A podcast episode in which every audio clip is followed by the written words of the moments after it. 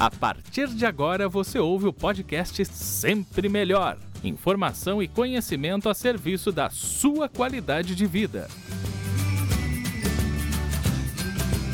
Olá, pessoal, sejam todos muito bem-vindos. Vamos começar mais um conteúdo aqui pelos nossos canais. Hoje nós trazemos um assunto muito sério e eu já convido você a ficar conosco, você que está aqui no Instagram, você que acompanha o nosso conteúdo pelo YouTube ou nos ouve também pelo Spotify por meio do nosso podcast Sempre Melhor. E o meu abraço especial a todos vocês que nos acompanham também pelos portais Jundiaí Online, Taubaté On e Cabreúva Online no estado de São Paulo. Sejam todos muito bem-vindos, inclusive para fazer perguntas. O meu carinho também ao Caio e o Abraão Farina, que permitem nesse momento que esse conteúdo chegue ainda mais longe. O nosso muito obrigada mais uma vez. Bom, hoje a gente vai falar sobre violência doméstica, sobre Agosto Lilás, o mês que é dedicado ao combate e prevenção à violência contra a mulher. A nossa entrevistada é a Cleuse Soares,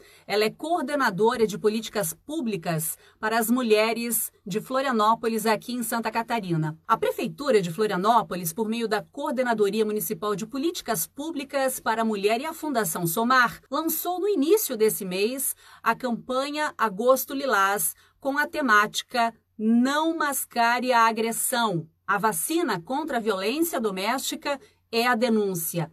A campanha utiliza o mês de agosto, que marca os 15 anos da Lei Maria da Penha, para incentivar a denúncia em casos de violência doméstica. A gente já vai fazer contato com a Cleuse para iniciarmos essa conversa. Boa noite, Cleusi. Boa noite. Tudo bem? Seja tá bem-vinda. Ouço bem, ouço bem. Eu quero te agradecer é, imensamente por estar conosco aqui para trazer né, essa temática que é tão importante. Eu sei que você é atuante, né? E eu queria, primeiramente, Cleusa, que você contasse um pouquinho sobre você, porque a gente conhece. A gente está falando aí para o Brasil inteiro, especialmente aqui para o sul do Brasil e para o estado de São Paulo também, mas a gente sabe que chega muito longe esse material. Então fala um pouquinho para quem não te conhece, quem é a Cleusa Soares. Então vamos lá. Bom, primeiro vou fazer minha autodescrição, porque eh, eu sou voluntária, eu estou em casa, então tem uns não movimentos. Fazer a minha autodescrição, eu sou voluntária em um, é, em um grupo que faz audiolivros, né? Então é muito importante essa questão da audiodescrição. Eu sou uma mulher negra, tô com meu cabelo preso. É, ao fundo tem um papel de parede de tijolinho à vista.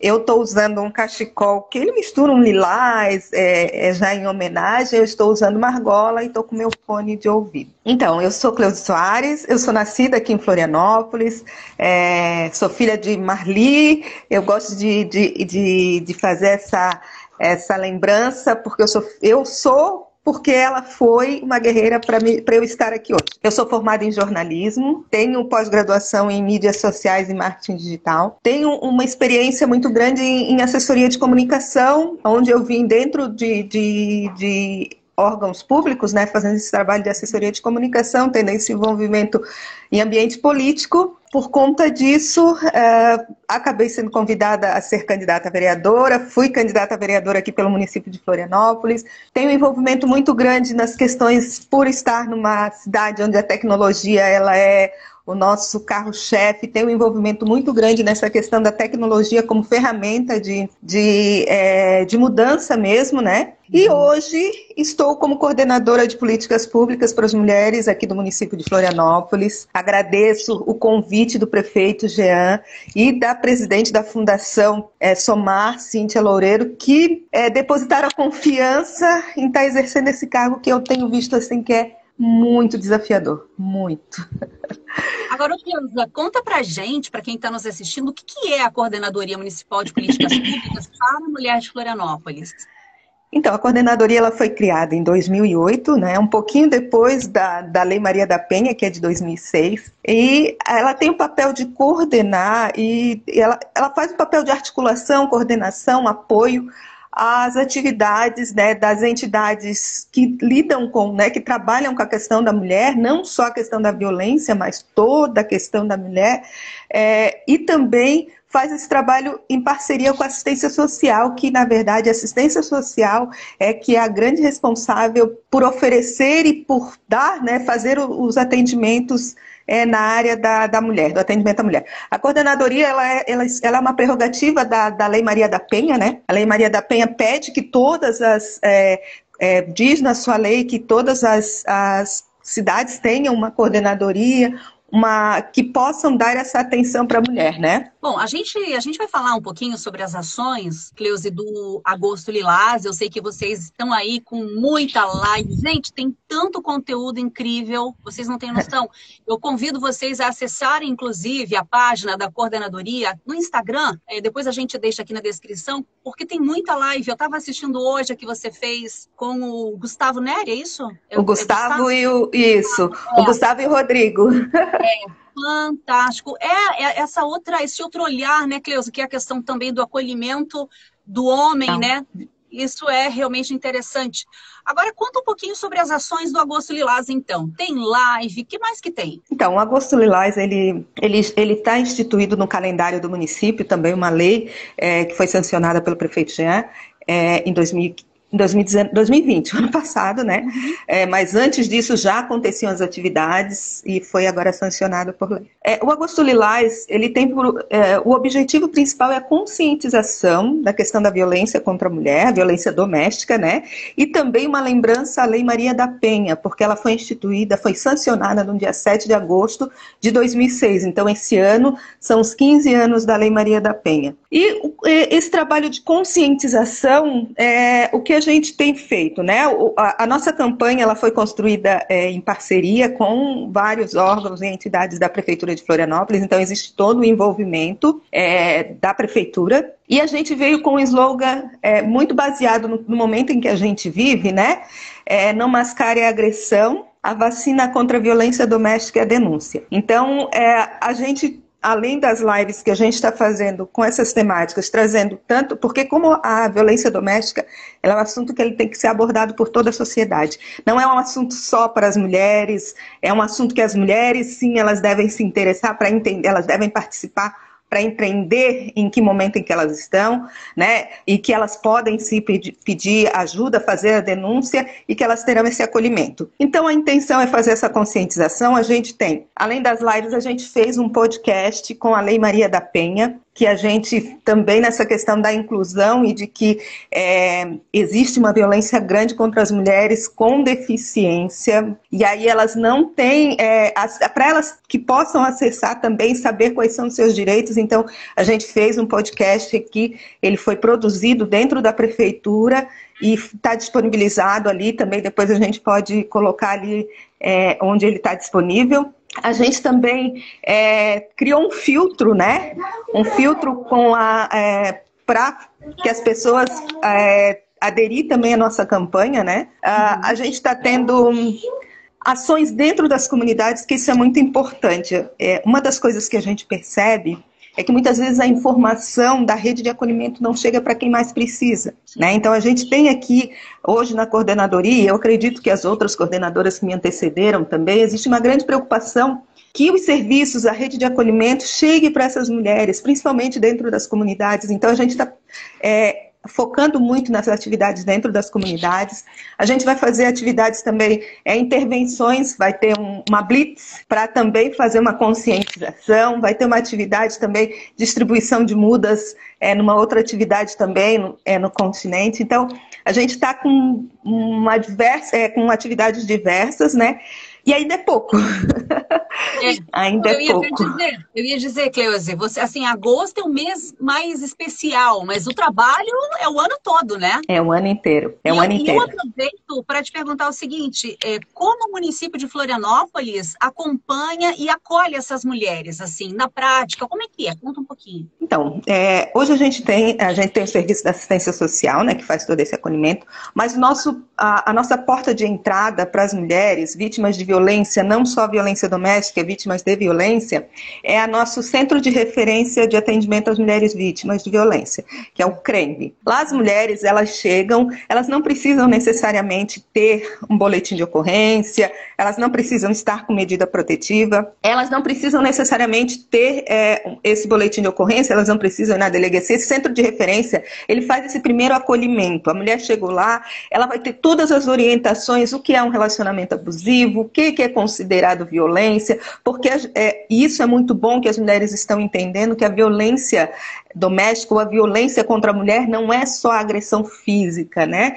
Elas entendem que a agressão é, é moral, a agressão é, patrimonial, é, agressão psicológica, tudo isso é uma agressão. E aí é, muitas mulheres não, não percebem né, o que é. Então, Muitas vezes, quando elas chegam para buscar essas orientações, elas dizem assim: Mas eu vivo isso e eu não tenho, não sabia que isso que era uma violência. E a partir dali, é, até numa conversa que eu fiz com a coordenadora do centro de referência, muitas vezes, naquele dia que elas estiveram ali, elas podem não buscar, não ter a, a virada de chave, que a gente diz que não é só uma virada de chave, né? Que é muito além. Mas mais tarde, depois daquela conversa, elas entendem que aquilo ali é, um, é, é, é o caminho para elas mudarem, saírem desse relacionamento. Além disso, também a gente tem a nossa casa de passagem, onde as mulheres que realmente decidem sair dessa, dessa, dessa situação de violência, elas são acolhidas na nossa casa de passagem. E eu, muito feliz, a gente, no dia 4 de agosto, teve a assinatura do decreto é, desacolhimento que é um decreto também que essas mulheres que, que saem de casa, mas é, elas não têm, têm a dificuldade de pagar o aluguel, saem da casa de acolhimento, uhum. elas vão ter esse, esse, esse auxílio desacolhimento. Esse suporte financeiro, que é um dos grandes problemas, a questão financeira, por seis meses, sendo podendo ser renovado por mais três de um salário mínimo. É, eu fico bem feliz de ter participado desse, dessa assinatura por conta de que, exatamente por isso, porque a gente vê que a questão financeira é um dos grandes impedimentos das mulheres buscarem sair dessa, dessa, desse ciclo de violência. E além disso, tem a assistência social que faz todo o serviço. Tem, a gente também tem parceria, né? É que a violência doméstica, ela, ela, ela, toda a gente está na capital, a gente tem parcerias com a Defensoria Pública, que também teve uma live muito boa, Tribunal de Justiça, Rede Catarina, então, e além das instituições, né? Isso eu tenho que botar bem aqui, que, que as instituições que fazem um trabalho diretamente com as mulheres, elas têm um papel fundamental também nesse acolhimento. É uma rede, né? É uma rede Sim. de apoio, né, Cleusa? Sim, Agora, é uma rede. Tem como, tem como ter, por exemplo, Cleusa, ideia, assim, não sei se vocês têm esses dados, mas qual o tipo de violência mais registrada? É a psicológica? É a, é, é a verbal, né? A, ou a violência física já? Vocês têm esses dados, não? Então, dados. Eu, como jornalista, eu tenho uma grande. É, também a gente tem essa questão de, de entender.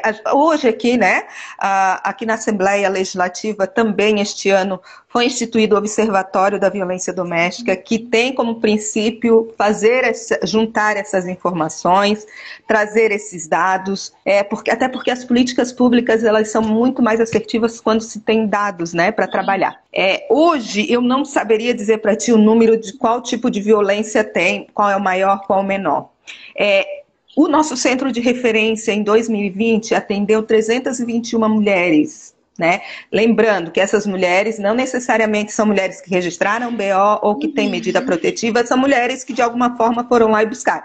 E nós estávamos no momento de pandemia, né? Então elas buscaram de forma online ou de forma presencial, né, com todas as regras. Foram 321 mulheres. Aí eu tenho dados que com a Rede Catarina, onde a gente também fez uma conversa, a Rede Catarina aqui em Santa em Florianópolis tem três batalhões que trabalham com a Rede Catarina, que é o que a Rede Catarina ela auxilia, ela dá o suporte para as mulheres que têm medidas protetivas, né? Então, é um serviço da Polícia Militar. Mas é, eu conversei com uma da, dos batalhões, que é a região central de Florianópolis, e em 2000, eles tiveram em 2020 966 medidas protetivas. E de janeiro a maio deste ano foram 435 medidas protetivas.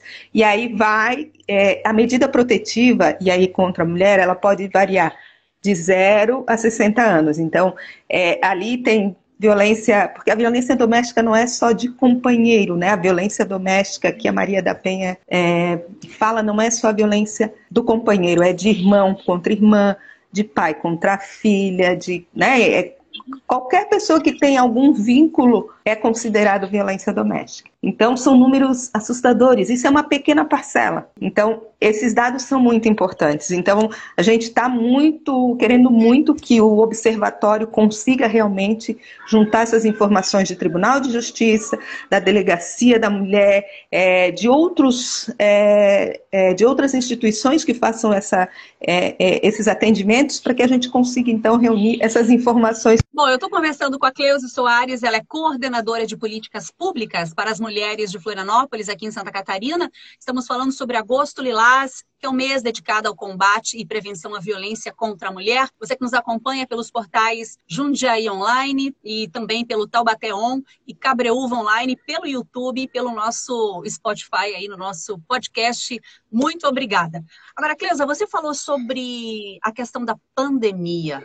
As mulheres ficaram mais vulneráveis, na verdade, né, Cleusa? Aí na pandemia. Conta, conta um pouquinho dessa experiência aí com a ótica de vocês. É, muitos dizem que os números de violência diminuiu, né? É, mas não é que as mulheres estão tendo o acesso é mais difícil à denúncia por conta de que elas estão muitas vezes é, estavam, né? Agora a gente está nesse momento de, de sair desse isolamento, mas muitas dessas mulheres estavam isoladas com seu agressor, né? Estavam dentro de casa com seu agressor e com todo esse contexto, né? Que a gente vive hoje, que traz muito mais é, é, motivos, que eu não digo que sejam motivos, né? Mas é, essa convivência por muito mais tempo dentro de casa é, pode levar, né? Levou a esse aumento. Assim, o que que é, em conversas, que eu digo assim, não é muito a questão oficial, mas conversa com o pessoal da Rede Catarina, é, que faz o atendimento com as mulheres medidas protetivas. Elas disseram que a violência ela não teve um, uma diminuição, elas continuam. E aí a dificuldade que eu falei, que as mulheres, por estarem é, em casa isoladas com o agressor, muitas vezes fazer a denúncia, fazer o boletim ou ir buscar ajuda é muito mais difícil.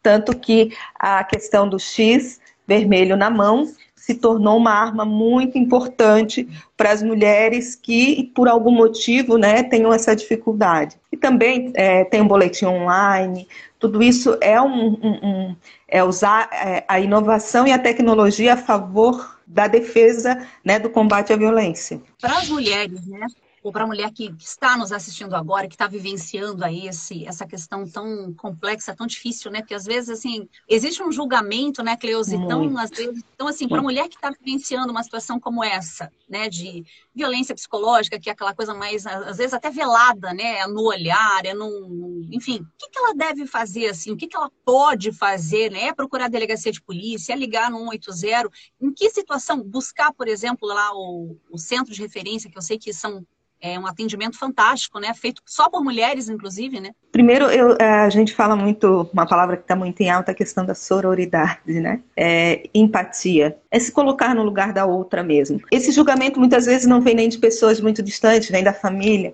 porque muitas vezes esse agressor ele tem um, um, comportamento dentro e com a mulher dentro de casa e fora dela ele é uma outra pessoa. E muitas vezes quando ela vai falar que ela está passando por qualquer tipo de situação seja violência psicológica ou seja de violência é, moral ah muitas vezes o que elas ouvem ah mas tu tu, é, tá procurando não é tudo isso. Ele é uma pessoa tão boa ele te trata tão bem. Ah não tu tá é, e umas frases que até a gente lançou esses dias, né? Ah, tu, tu, tu não sai dessa relação porque tu não quer. Muitas vezes ela está tão fragilizada, tão humilhada mesmo dentro de uma relação que ela não tem essa força para sair. Então, assim, como eu falei, a, a, gente tem o centro de referência, que é um, uma das portas de entrada dentro do município, mas também tem a Defensoria Pública, que aqui na capital de Florianópolis, eles também estão com um serviço inovador também, que é a Defensoria Pública especializada para atender as mulheres vítimas de violência. Então, a mulher tem uma defensora especialmente para atendê-la, que o que muito acontece hoje é, quando a mulher ela passa por uma situação de violência, ela vai procurar é, fazer a denúncia ou fazer o BO, ela tem uma decisão de um juiz, de, um, de uma comarca aqui, de, um, de uma vara, né? Aí ela precisa fazer uma, uma questão patrimonial, uma questão com os filhos de guarda. Então, aí existe uma divergência. E, além disso, ela, ela, ela é revitima, revitimizada, porque ela tem que ficar contando para diferentes defensores a mesma história. Então, uma única defensora, esse serviço ele está no estado de Santa Catarina, é o primeiro, que na capital, a defensora Anne falou para a gente lindamente assim sobre isso. Ela, ela, é a coordenadora do NUDEM, do Núcleo de, é, de Violência Doméstica da Mulher, na Defensoria. E eles começaram a implantar agora e também a mesma questão a mulher ela não precisa ter boletim, mas é importante, se ela precisa fazer boletim, tem a DPCAM, a sexta DP, que também é um atendimento também especializado para as mulheres, a gente tem a delegacia da mulher aqui, tem o 180, tem o X vermelho, que né, ah, ele não pode, vai, faz essa, essa, essa denúncia. Fala com a família, conta para uma amiga, porque muitas vezes as mulheres também elas se fecham, elas não contam para ninguém, né? E, e aí, quando acontece, a gente recentemente, eu moro numa região aqui, que recentemente a gente perdeu uma menina de 20 anos vítima de feminicídio, né? E aí, cada vez mais cedo, as meninas estão se submetendo a relacionamentos abusivos, essas questões. Então, assim, quanto antes a gente começar a fazer esse esclarecimento, falar sobre violência doméstica, eu até li aqui que é, em briga de casal a gente tem sim que colocar, tem que, é aquela questão de tem que sim meter a colher, tem que, tem que é, é, é fazer essa intervenção, tem que salvar a mulher, né? Então, é muito importante isso, assim. É, a rede de acolhimento existe uma rede estruturada, né? Opa! Mas também buscar a sua rede, a sua rede. Às vezes a gente sabe que por vergonha, por qualquer outro motivo, mas buscar a sua rede. Eu acho que é essa questão da conversa, conscientização e saber é, que existe uma rede de acolhimento. A problemática, Cleusa, racial dentro né, desse contexto. Eu sei que amanhã, inclusive, tem uma live com esse tema, Sim. né? Às duas da tarde, no Instagram da coordenadoria. Isso. As mulheres negras são realmente as, as maiores vítimas de violência, Cleusa? Então, é, levantamentos, assim, é, pesquisas que a gente faz. Aqui no, a, a, eu estou no sul do Brasil, né? Nosso percentual é um pouco menor, então, assim, a, gente, a nossa estatística aqui, ela não é, é não é a, a do restante do Brasil, né? Mas as mulheres negras também existem outras questões em relação à questão de essas mulheres elas não acessam serviços por quê? Também tem, é, muitas vezes essas mulheres elas não estão ali na estatística de violência, não só feminicídio, mas de violência, porque elas não buscam por não saber, por não conhecer ou até por outras questões externas à sua casa, né? Que são de regiões onde é, é muito mais é, o conflito, né? da comunidade é mais é, é, é muito difícil para que ela contacte polícia, para que ela então ela se sente, ela não tem uma rede, ela não se sente segura para fazer, para buscar esse acolhimento, né? Mas é, até a, eu vou ter amanhã essa live com a vice-presidente da comissão da igualdade da OAB, exatamente para entender, né? Eu aqui falando eu acho que, mas eu acho, eu, eu tenho certeza que a, a comissão ela consegue trazer dados assim, de trazer o porquê, o porquê mesmo que essas mulheres são as maiores vítimas. A gente sabe também que a, a, a população negra é a mais é, o índice, né? 53% da população é negro ou pardo, então isso já é um, um índice. É, também a, a questão, é, a classe social, sendo que Violência doméstica, ela não escolhe classe, ela não escolhe etnia, né? Porém, a gente sabe que a questão, a classe social ela, ela influencia nessa questão da violência, é, não só da mulher, mas em outros graus de violência, né? Então, é, eu convido para que vocês possam, junto comigo, né, fazer, entender realmente o porquê que essas mulheres e por que as mulheres negras são as maiores vítimas. E eu, enquanto mulher negra, eu acho que a gente, é, toda e qualquer ação, atividade, a gente tem que ter esse olhar para esse recorte de etnia.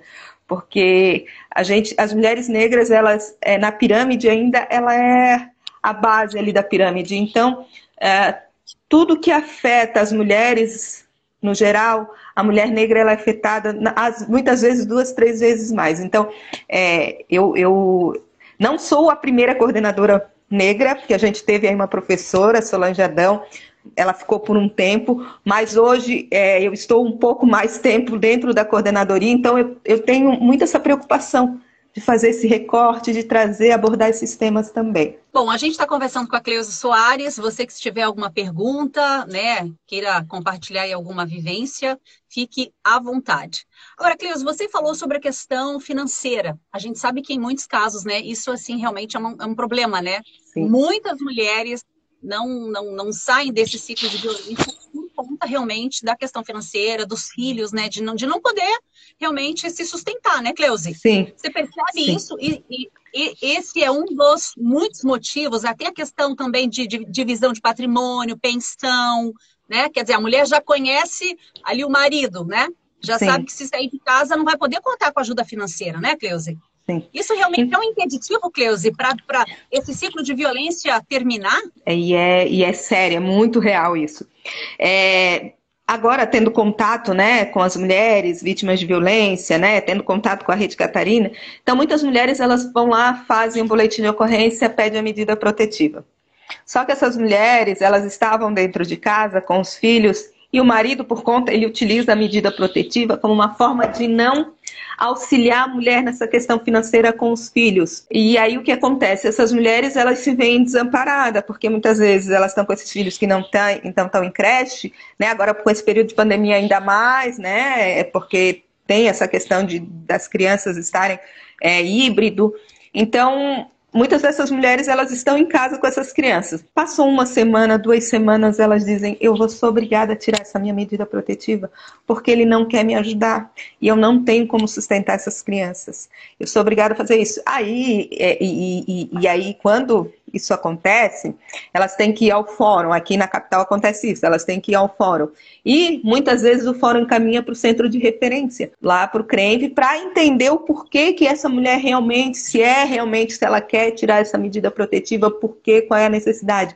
Então, assim, essa independência financeira é muito importante. Então, eu, como digo que sou da área da tecnologia, acredito muito que a gente tem que fazer esse trabalho de acompanhamento. A mulher chegou, ela tem que ter um, um, um tempo de reestruturação psicológica, porque é, muitas dessas mulheres elas chegam realmente dilaceradas, acabadas, é, é, é com autoestima muito baixa, né? Isso dificulta todo e qualquer processo de reinserção. Então, tem esse tempo de, de entender, de poder processar e, e fazer esse trabalho de, de autoestima.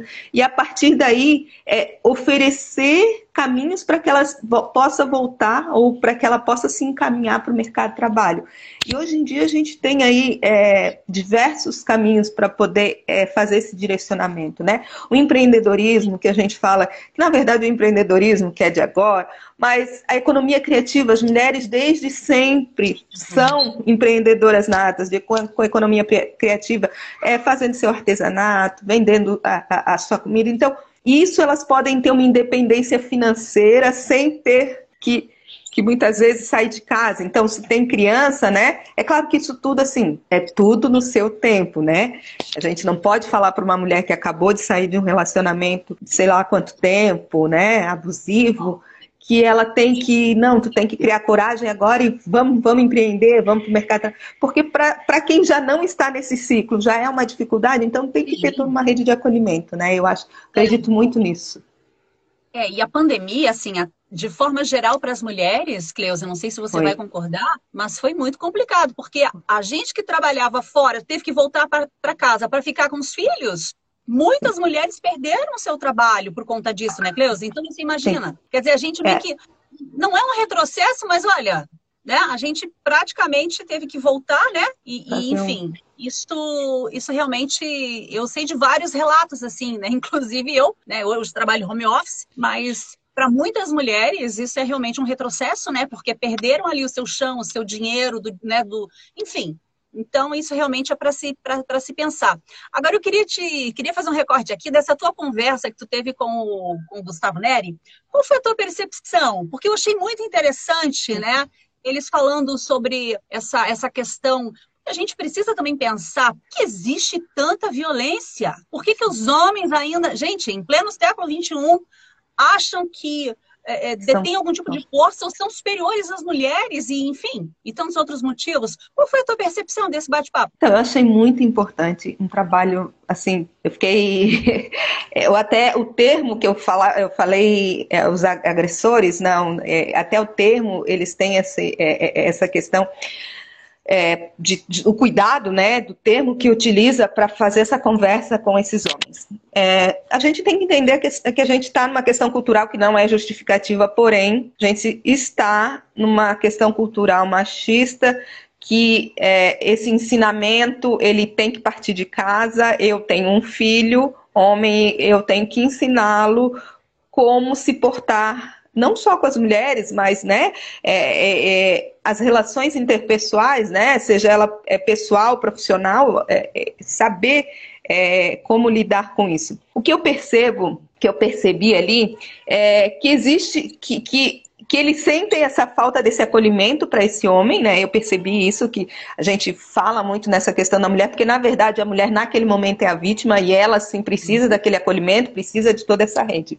Mas é importante fazer esse trabalho também para que esse agressor mesmo que não seja com essa mulher, fazer esse trabalho para que a próxima mulher não seja vítima, né? Porque ele vai continuar tendo relacionamentos. Ele pode até essa mulher, ela pode sair desse ciclo, mas ele lá na frente ficar com uma outra mulher e esse ciclo se repetir. Então, é, e, e o, o, Gustavo foi, o Gustavo falou que é, os encontros é, é basicamente isso, é fazer essa desconstrução, fazer esse trabalho para que eles entendam, para entender como lidar com, com essas situações, né? Porque a, a, a, questão emocional ali, eu acredito que é muito forte, né? Eles, esse trabalho de desconstrução. Então, acho um trabalho fantástico, maravilhoso. E só que eu, eu acho que isso é a questão da prevenção. A gente tem agora, foi a questão é, é, foi uma lei federal, agora eu só não sei o número da lei, mas uhum. que ficou instituído que a Lei Maria da Penha e a, a, a, situação, a questão da violência doméstica seja tratado nas escolas. Então, uhum. é, isso, esse é o caminho. A gente fala que, que a gente trabalhar ali com as crianças em relação de como se portar, de como lidar, é, e fazer esse trabalho de, de, de falar. Falar muito. De educar, né? Educar. É, é, tanto para as meninas quanto para os meninos. E, e aí, assim, a gente tenta quebrar esse ciclo, né? Que as próximas gerações, né? Que a gente, a gente tem 15 anos de, da Lei Maria da Penha, tivemos alguns avanços. É, para algumas pessoas podem ser pequenos avanços, mas eu acredito que para as mulheres que saíram desse ciclo de violência foi um grande avanço.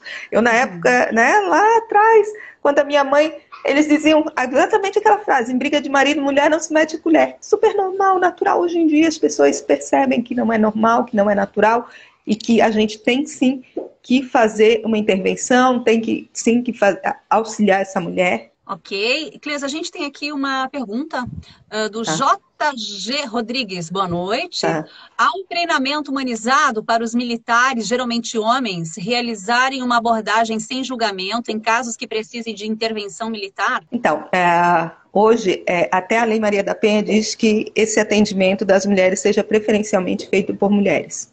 Né? A Rede Catarina, ela é a, a guarnição é mulher. A DPCAM ela tem é, é, é, mulheres. Esse, esse trabalho, é, é, porque a polícia militar é estadual, eu não tenho gerência, não poderia falar sobre, né? Mas eu acho importante que esse treinamento seja não só para as mulheres que vão trabalhar, vão fazer esse atendimento à mulher, mas para toda a guarnição, né? Eu acho que é, toda instituição entender, né? Porque a mulher chega muito fragilizada. E eu acho que isso pode. Eu, eu tenho relatos, né? Que as mulheres realmente chegavam antes lá, ah, mas isso vai passar. Chegava na delegacia, era desencorajada a fazer esse boletim de ocorrência.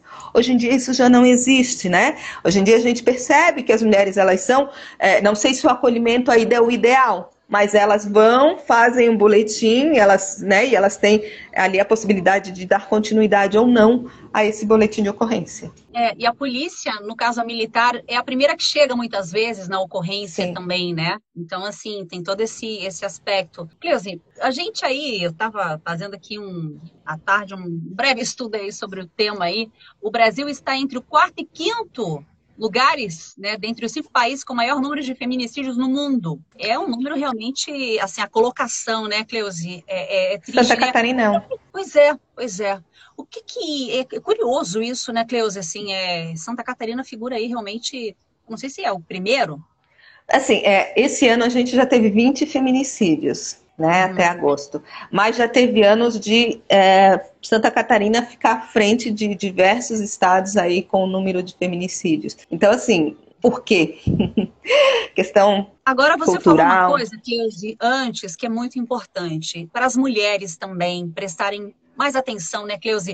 Eu digo assim, ao conhecerem aí namorados, né, Cleusi, ao se relacionarem, porque às vezes, né, a, a, como diz o, tem um ditado, né, que o amor é cego, né? Mas é importante, assim, ter realmente essa avaliação, né? Você precisa avaliar com quem você vai namorar, com quem você vai se relacionar, você vai colocar dentro da sua casa, né, Cleusi? Você tem vários é que, aí. É que é, é um pensamento racional, né? Racionalmente a gente deveria pensar assim, né? Mas a gente sabe que muitas vezes a mulher ou o homem, quando está envolvido em um relacionamento, o racional ele cai por terra, né?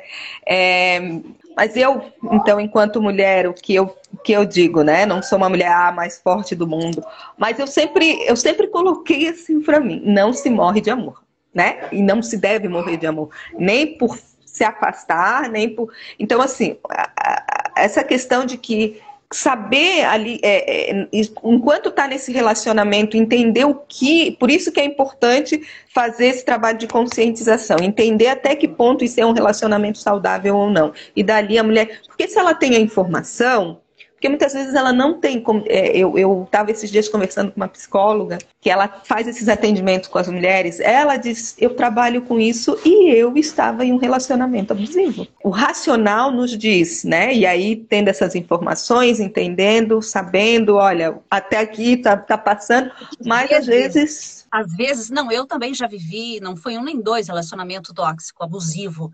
Mas às vezes você pensa que a pessoa, ah, é o jeito dela, é o jeito Vai dele. Mudar. Ele me ama. Gente, assim, como né, que a gente se permite ser maltratada, ser humilhada, ser, né? Isso não existe. Então, assim, que fique de alerta, né? Que fique somente de alerta. É mais para refletir mesmo, para a gente, como mulher, né? Tá Sim. falando de sororidade, que a gente realmente, né? possa se ajudar conversando com uma amiga, se abrindo, né? Roda, é, eu acho muito, eu acho bem importante essa questão da roda de conversa, porque muitas vezes é isso, a gente está num relacionamento, tá? E aí seja esse profissional, né? Seja e a gente não percebe, o dia a dia nos faz ficar tão corrido. Quando tu para numa roda de conversa, faz essa troca, olha, Aí tu vive isso, mas olha, eu, eu já vi que isso não é, isso é considerado um relacionamento abusivo. Eu acho que isso dá umas, uma, uns alertas nas mulheres. Então, é fazer realmente, fazer essa troca de informação, buscar ali, é, é, hoje a gente tem aí a tecnologia, a internet a nosso favor, né? É, para buscar essas informações, né? Estou é, em dúvida, olha, me tratou dessa forma, será que é? Eu estava ouvindo até que se numa, numa briga, numa briga, o, o companheiro jogar o teu celular, isso é uma agressão é, patrimonial. Ele Sim. quebrar um bem, tirar, é, ficar com o seu cartão que você recebe, é, um, é, uma agressão patrimonial. Então são coisas que às vezes no dia a dia passa tão despercebido que, que se ela começar a ter essa troca, ela vai entender isso. Cleusa, para a gente encerrar nossa conversa, a gente está aqui já nos minutos finais. É importante que os municípios implantem, Cleusa, aí políticas de saúde, de acolhimento, a exemplo de Florianópolis para acolher a mulher vítima de violência. A gente está falando para o Brasil inteiro para que a mulher realmente se sinta amparada, encorajada a tomar uma decisão de se libertar né, dessa violência.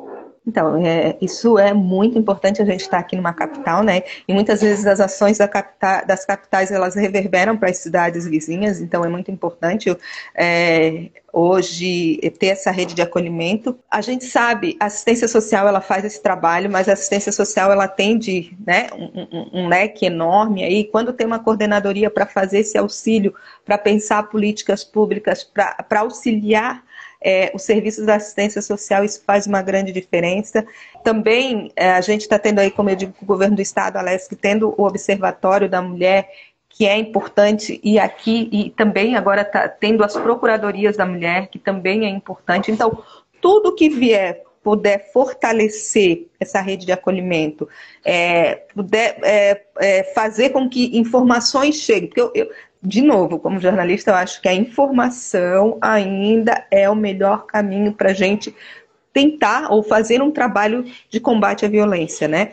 Porque quanto mais pessoas entenderem e souberem como elas podem buscar, o que, que elas têm para de rede de acolhimento, mais é, essas, essas informações vão reverberar e, e, mais mulheres vão entender e vão poder buscar é, é, esse acolhimento, buscar essa rede. Então, importantíssimo, e como eu digo, como capital, é, dou os parabéns, e aqui eu tenho que fazer isso, em relação à questão prefeito Jean, porque assim, a coordenadoria agora é, ela faz parte da Fundação Somar, com a, com a presidente Cíntia. Então, é, a, a, coordenadoria está tendo todo um, um, suporte, uma estrutura inclusive para fazer esse agosto lilás. A gente está tendo distribuição de cartazes nas escolas, é, é, nos, dentro dos centros de saúde. A gente está com uma campanha visual muito importante que as, e, e, trabalhar isso, essa informação visual é muito importante. Então, é, que outras cidades aqui do nosso entorno também possam é, é abraçar a causa,